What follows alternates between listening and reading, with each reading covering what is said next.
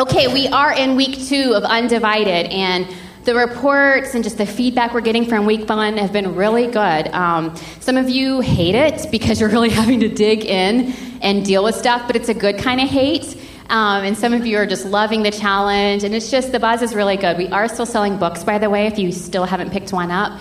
Uh, and here we go with week two, and Greg Boyd is our speaker today. Greg Boyd is not here in the flesh, but he's here on your video screens. We didn't want to miss hearing his take on this material. He's he's one of the authors of the material, so we just felt like it would be best coming from him. So what we did was we had him um, earlier on. Uh, video this and present it. No, we had him present it to the staff and we videoed it so that you guys could see it today. So you're going to see Greg on the screen. Don't go anywhere. It's just like him being here, but instead of seeing him here, you're seeing him there, which most of you look there anyway. So it's no biggie. So don't go anywhere. It's going to be really good. And then afterwards, we're going to have Terry Churchill come. And Terry is the other voice of the book. She, along with Greg, authored this material, produced this material that is just amazing. It's rocking my world. And I'm sure if you give it a chance, it'll rock your world too in a really great way. So Terry's going to come up. And the way that God uses her and gifts her, I am just in awe of. So I just pray that you stay present and stay focused and stay alive and alert and ready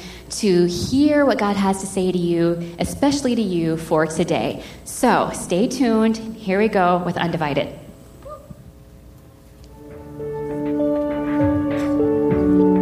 Begin to experience love to a greater degree as we enter into the life Christ demonstrates that is full, unhindered, and simply free. Transform your fractured, chaotic life into something more, something undivided.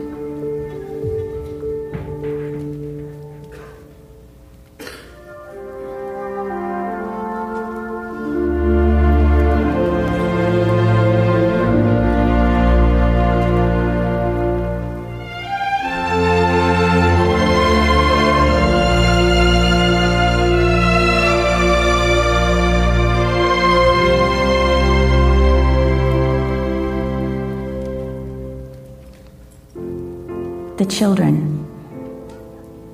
I've been neglecting all the children inside me. This one wants to play, and this one is hungry, and this one is angry, and this one is coloring all over the wall in red magic marker the words, I am here. I try to ignore their round, unwashed faces. I stay busy and keep shushing them, but their cries grow louder their arms stretched out towards me. This one has a note crumpled inside a chubby fist. He says it's from Jesus, but I'm afraid to read it. What will he think about this noisy mess in me? I get even busier, humming a loud tune to drown out the children's songs, plugging my ears. I try to forget about that note as the children all cry at once. Finally, that little boy nudges me hard enough to get my attention. And he smiles as I smooth out the paper and read the words Let the children come.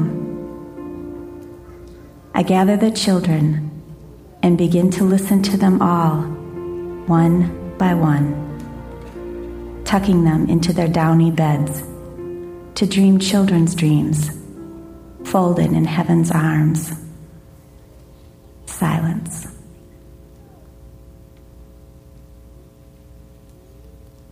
Some of you, I'm sure, have seen the movie, the 1990s movie, The Kid. It stars Bruce Willis. It's about a man named Russell, a very driven man named Russell, who encounters his eight year old self uh, just before his 40th birthday. He doesn't know how this eight year old self came into his life, but he's certainly not happy that he's there. In fact, he despises this little boy as someone who is fat, socially awkward, and stupid. He also doesn't know why this eight year old has shown up into his life. But a wise therapist friend suggests to him that maybe he's there to teach him something.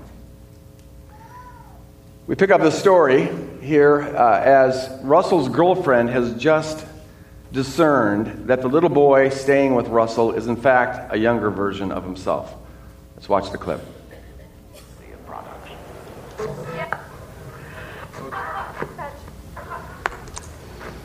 Stop biting. Leave me alone. I'm advertising terror and bewilderment. Holy smokes, 99 channels and there's nothing on. How can this be? I have no idea. Look at him. So embarrassing. You're not embarrassing. You're adorable. Then. You're adorable then. Stop picking! Look at that haircut. Look like Herman's hermits. I speak like I got a mouthful of spit. Of course you do. Doesn't the fact that I'm a pathetic dweeb make you despise me?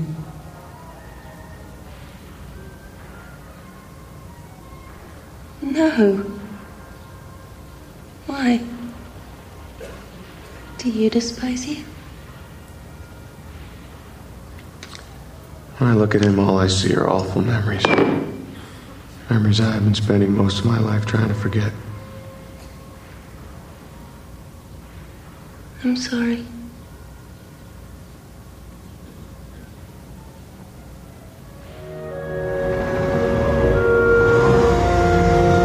Hi, Janet, it's me. I'm sorry to call so late. It's okay, Russ. I think I'll recover. I just want you to cancel all my appointments tomorrow and move them to Friday.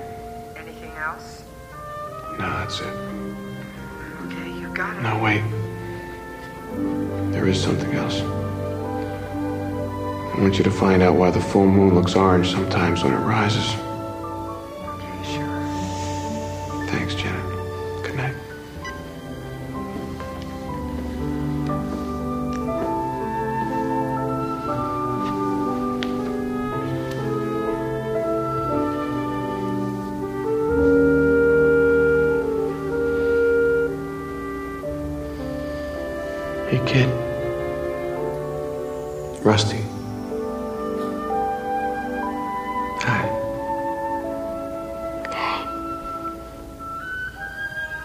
Me with something?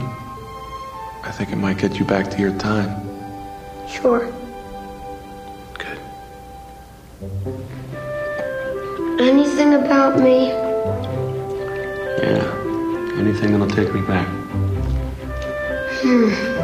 You know how I like to find caterpillars and put them in jars and feed them? And watch them make cocoons?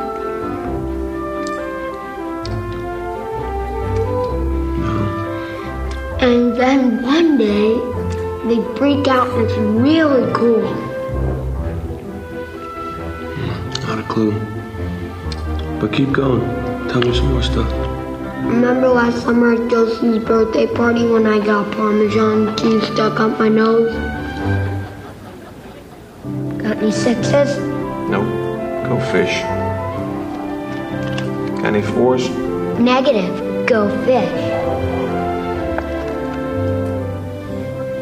Got any sevens? Tell me some more about Dad. Sometimes he lets me help him work on the car. But if I do something wrong, he yells at me. Sometimes he buys me ice cream afterwards. But still, I don't like messing up. Like last week, I lost the screw. I was afraid to tell him. I found it later on in my pocket. Look, I still have it.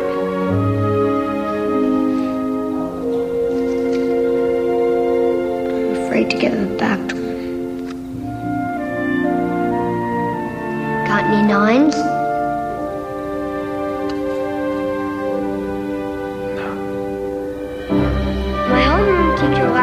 Fat Mrs. Tinkleman. She was so much better than Mr. Lupus. He had that purple bump on his face. I don't remember the bump guy. What grade was that? How come you're asking me all this stuff? Because I'm forgetting something. I'm forgetting this one event that meant something to me, and if I can remember that one thing, maybe I can get you home. Are you sure it's not the purple bump? It's not the bump, kid. So, why did the eight year old Rusty show up in the adult Russell's life? Russell finally learns that there was, in fact, something he needed to learn. He needed to remember something. He needed to learn something. There was a deep wound in the adult Russell's life that had always been there, but needed to have healed. In the course of that, Russell had to learn uh, why he'd become such a narcissistic, self absorbed jerk. He had to learn how he had become, and why he had become an obsessive workaholic and a perfectionist. Why he always had to appear so strong and invincible. He had to learn how he got that twitch in his eye whenever he gets animated, this nervous twitch. There's someone he had to learn how to embrace, and someone he had to learn how to forgive. I think, like, like Terry's poem, that movie is a poignant metaphor for the reality of our inner world. Inside every one of us, there's a world of thoughts and memories a world of, of needs and dreams, regrets, hopes, worries, and cravings. And every one of them clamors for attention like a little child. The children of our inner world. This one wants to play, and this one is hungry, and this one is angry, and this one is coloring all over the wall in red magic markers the words, I am here. Now, unfortunately, we have been conditioned to neglect these children, to ignore them, to pretend like they're not even there. Part of our culture is a conditioning to give far more importance to the outer world than our inner world. What's important is what people can see, what we get recognition for, what we get kudos for, what helps our status in society. And so we tend to have our attention and energy poured toward the outer world and neglect the inner world. We dismiss those nudges, those promptings, that inner voice those inner aches and pains, because no one else sees them and no one else feels them. And so it gets registered in our cultural conditioning as something that must be relatively unimportant. Plus, it takes time. It takes time, even hard work, to learn how to listen uh, to that inner world. It takes time. As, as, as Russell uh, learned, he had to clear his schedule to just hang out with that child. And that's time that we could spend on quote unquote more productive things like earning money and paying bills and shopping and watching te- television. Not only that, but I think, like Russell, uh, sometimes we don't want to hear what those children inside have to say to us. In fact, maybe like Russell, some of us loathe one of the children inside of us. Some of us are afraid of what some of those children might bring. On some level, we know that if we are to pay attention to what this child has to say, if we're going to follow that ache in our heart down the rabbit trail, well, it just might unleash something that will turn our world upside down, and we're afraid of that. Yet the reality is that every one of these kids on the inside, every one of the voices in the inner world, they, they, they come with a crumpled note in their hand. And that hand says, Let the children come. It's so important that we do let them come. The reality is that we will never acquire an undivided kingdom heart and move towards a holistic kingdom life unless we take time to listen to our heart. Some Christians, I think, think it's God's job just to sort of magically transform us.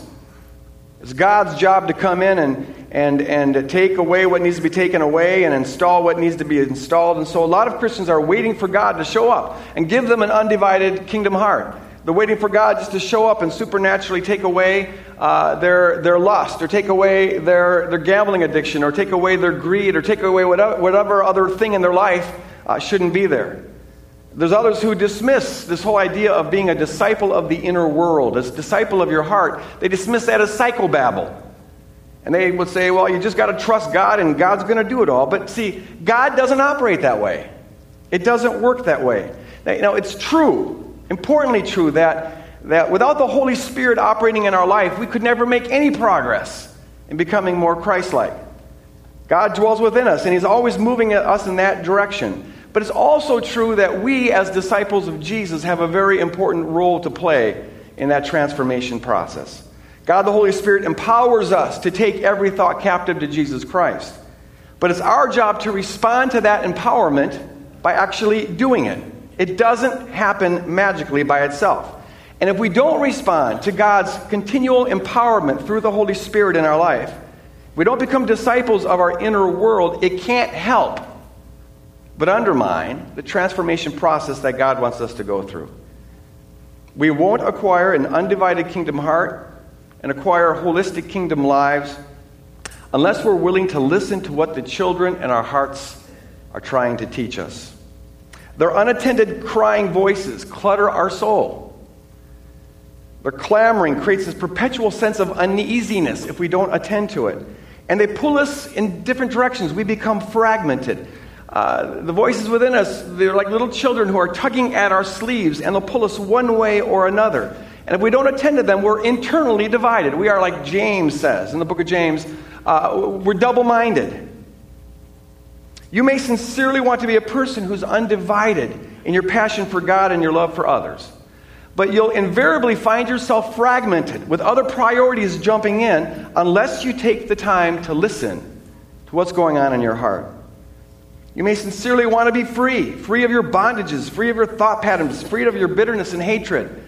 Uh, you, you, may, you may sincerely want to be conformed to the image of Christ, but you'll always find yourself getting derailed by forces and, and influences that you don't even understand until we pay attention to what's going on in our heart. You can be aspire to be a united whole kingdom person, but there'll always be a gulf between what scripture says is true about you and how you experience yourself as being. There'll always be that gulf unless we take the time to become a disciple of our own heart, a disciple of the inner world. We'll always be fragmented.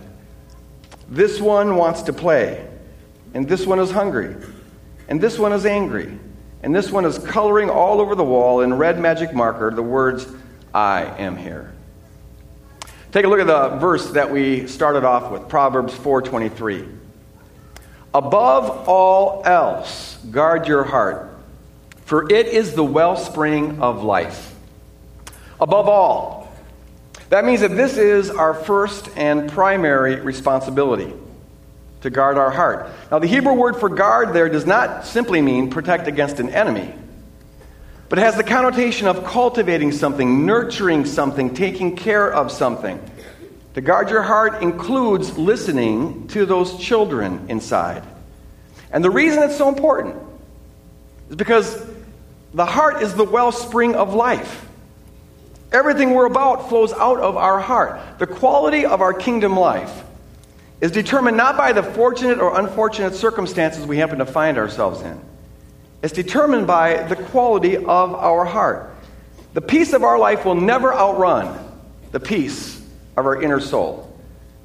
The unity of our life will never outrun the unity of our soul. The wholeness and beauty of our life can never outrun the wholeness and beauty of our heart. It's our first and primary responsibility because it influences everything our primary obligation. We have a lot of ob- obligations to the outer world, for sure, and they're important.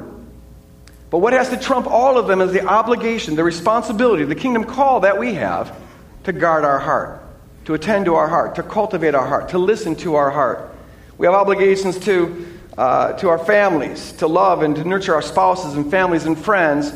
But as important as those are, even more important is the obligation, the commitment we have to nurture our own heart. We have obligations to our employer, our church, our neighbors, the poor, and many other things. But our first and foremost, our most fundamental responsibility is to cultivate, nurture, and guard our own heart, to listen to those children. We have uh, important responsibility to proclaim the good news of God's love to the entire world. But our first responsibility is to proclaim and bring the good news of God's love to the children to the inner children.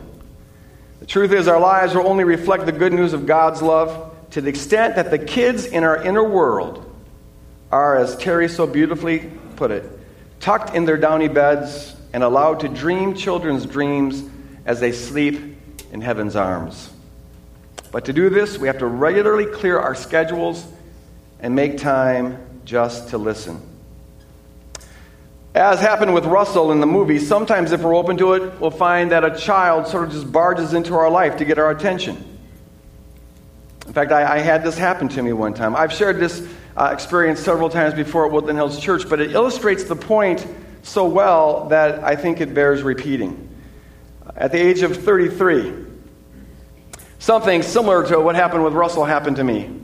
Uh, we had hired a babysitter to come over so my wife and I could go out on a date, and it was around Christmas time. And this was a babysitter that I uh, knew as a student at Bethel and had told her about our family.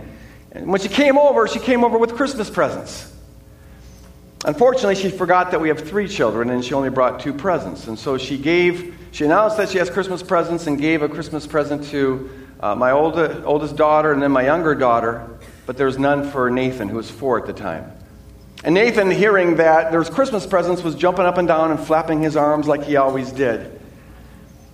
When I realized that she didn't have a Christmas present for him, something happened inside of me. There was this this, this uh, deep emotion, anger mixed with grief that just sort of came up. It just it shocked me. It was way out of proportion uh, to the circumstances. But I asked her, Where's Nathan's present? And she said, I'm sorry, I, I forgot that you had a son. And so, though I was fighting back a lot of emotion, I turned to Nathan and I did what any good Christian uh, parent would do, I, I lied. I said, Oh, she has a present for you. Uh, it's in the, the bedroom. Actually, it wasn't a lie because there was a present that she was going to give him in the bedroom. And so I took her in, in our bedroom and got out of our closet uh, some of the toys that we had already bought in, uh, for Christmas, and I gave her this really nice truck. And I said, I'm giving this to you, so now you can give it to him. And so it's coming from you. And so she went out and gave him that present, and Christmas was saved, and he was ecstatic. But I was really puzzled by that emotion. That, that, that's the way the, the kids inside talk to us. They, they, they just show up and they, they give nudges. You, you feel something different. Uh, sometimes it's a recurring thought pattern, or it's, it's a wellspring of maybe it's anxiety or maybe it's, it's, it's sorrow, but there's something there. And so the next day, the next day I, I was uh, praying about this. Lord, Lord, what is that about? Clearing the schedule to listen to the children. What is that about?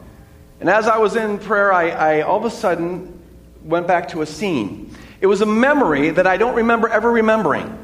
It happened when I was around three years old. And, and so for 30 years, I, I don't remember ever thinking about this.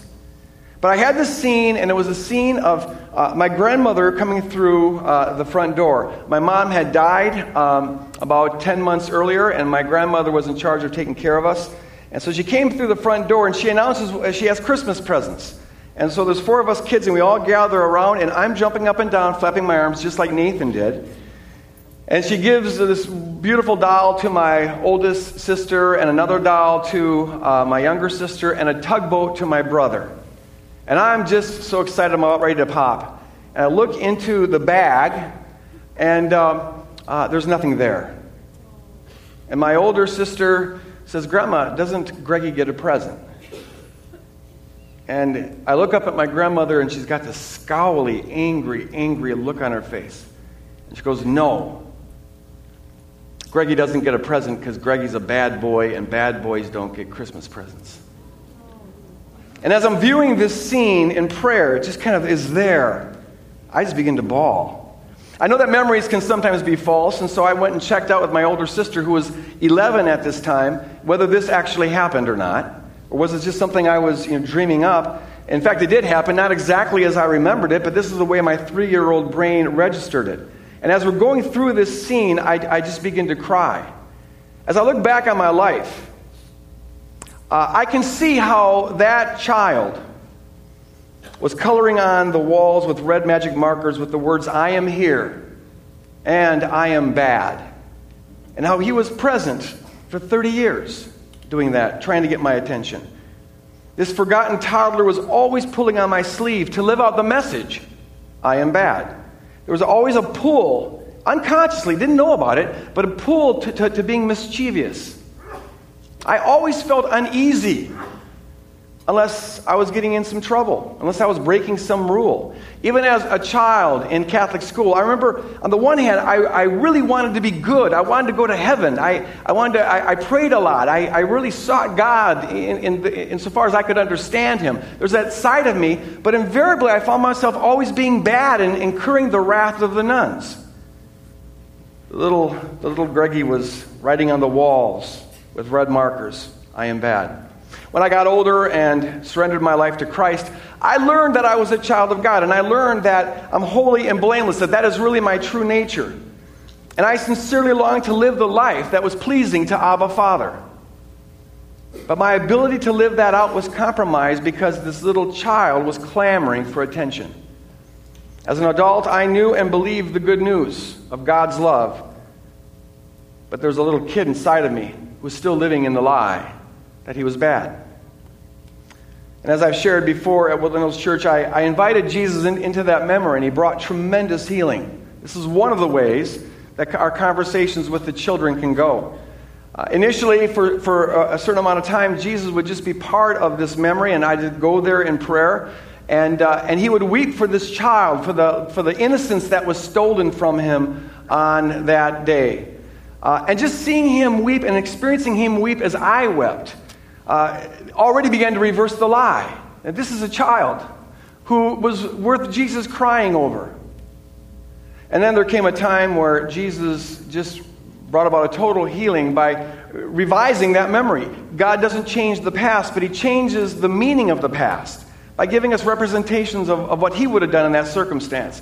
And so there was one time in a time of prayer where I went back and saw that episode again, and it played out just as it always had. My grandmother comes in, announces that she has birthday, uh, uh, Christmas presents, and she gives the doll to my older sister, a doll to my younger sister, a tugboat to uh, my brother. I'm jumping up and down, frantic with excitement. I look in the bag, and, and uh, now something different happens. There's nothing there. And my sister says, doesn't Greggy get a present? And I look up, but now I see not the face of an angry grandmother.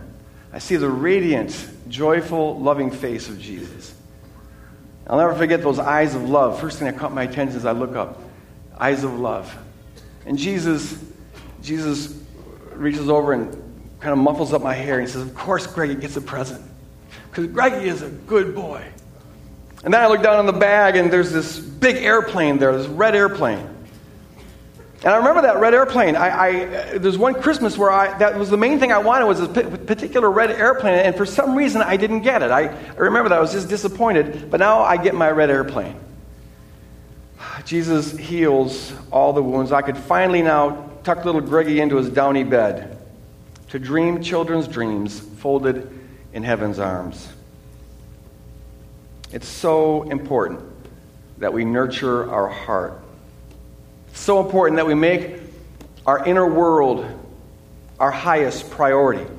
It's so important that we regularly clear the schedule to listen to our heart. It's vital that we give those clamoring children the attention they need. Now, they speak in, in a million different voices, and, and each one is unique, and each of us are unique. Sometimes it can, they can speak, as, as it happened with me, with, with a memory that all of a sudden comes back.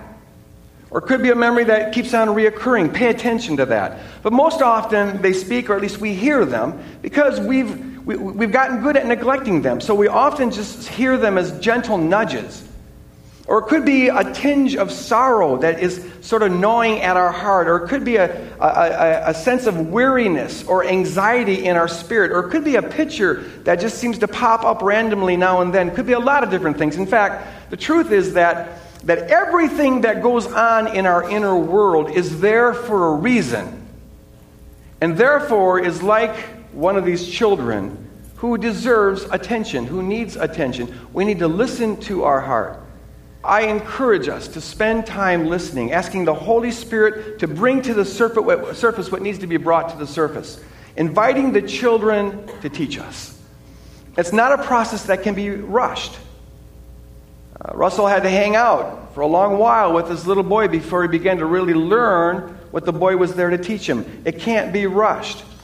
And I want to say, whenever you discern something in your heart that maybe is scary or maybe ugly, Whenever you see a child that maybe you've always run away from, a message that you loathe and that you've spent your life trying to forget, I encourage us to not judge that child. Don't spank the child. Don't get mad at the child. Don't get frustrated with the child.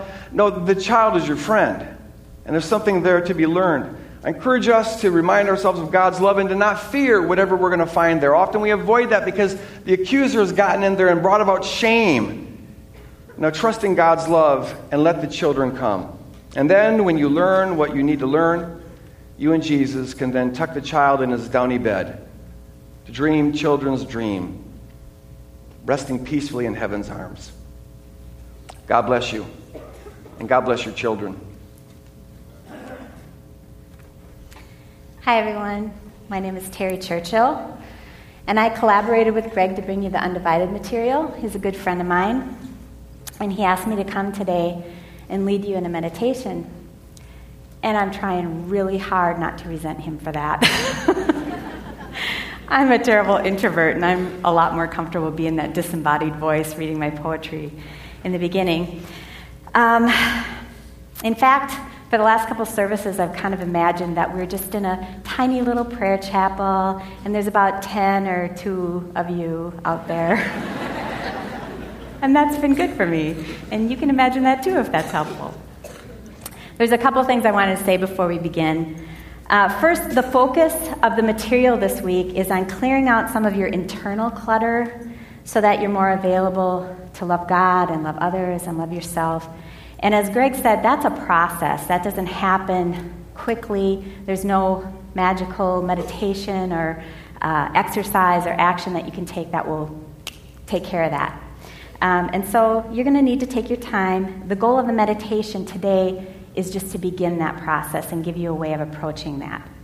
Um, we want to help you to be a better listener to your heart so that you can be more responsive to those notes that your soul sends you. So that's the first thing. The second thing, Greg spent a lot of time talking about childhood wounds that might be cluttering up your internal world, but there's other kinds of soul clutter that you might bump up against. And so I don't want you to think, oh my gosh, I'm going to, this big childhood wound's going to come up. Sometimes it's just worries, anger, bitterness, resentments, all kinds of things can be sort of mucking things up in there. So rather than being uh, anxious about what you might find, just be open to what actually is there. That's the second thing. Uh, and the third thing is just kind of some tips. A lot of people find that when you um, do meditations like this, it's helpful to have your eyes closed. But if that's not comfortable for you, you can keep your eyes open. And I don't want you to worry if your mind wanders or if you become distracted. There's a lot of people in here. You might hear shuffling or noises or something like that. If you get distracted, just gently bring yourself back to the meditation.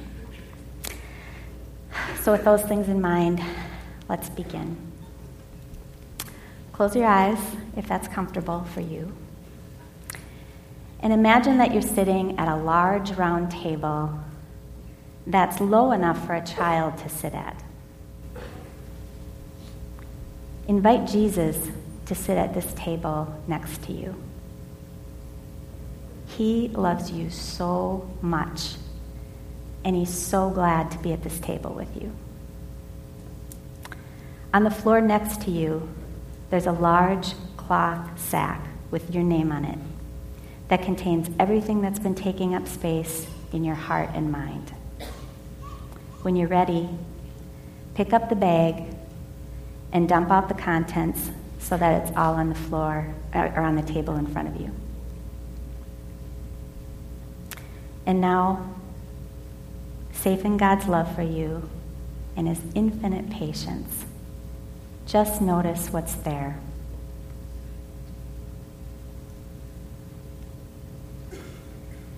You might see objects that represent the various things taking up space in your heart. You might experience a series of thoughts or memories. You might hear sounds or voices that represent your soul clutter. Or you might just experience a feeling rising up in you with very little in terms of images. Doesn't really matter. Just notice what comes up for you as you dump everything out.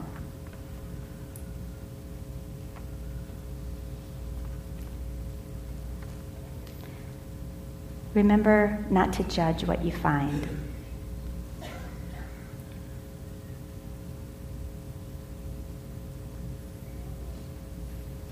Notice if there's anything that seems to need some loving attention.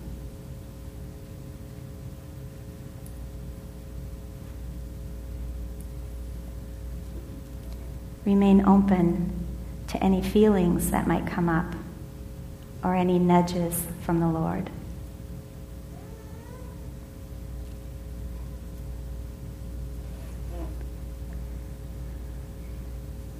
And listen for God's heart for you.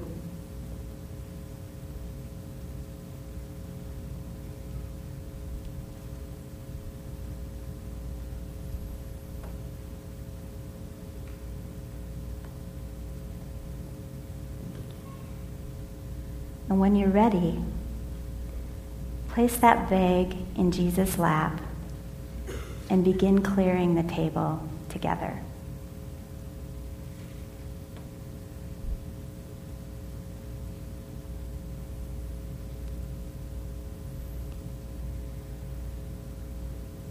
Thank God that you belong to Him and that He's glad to share your burdens.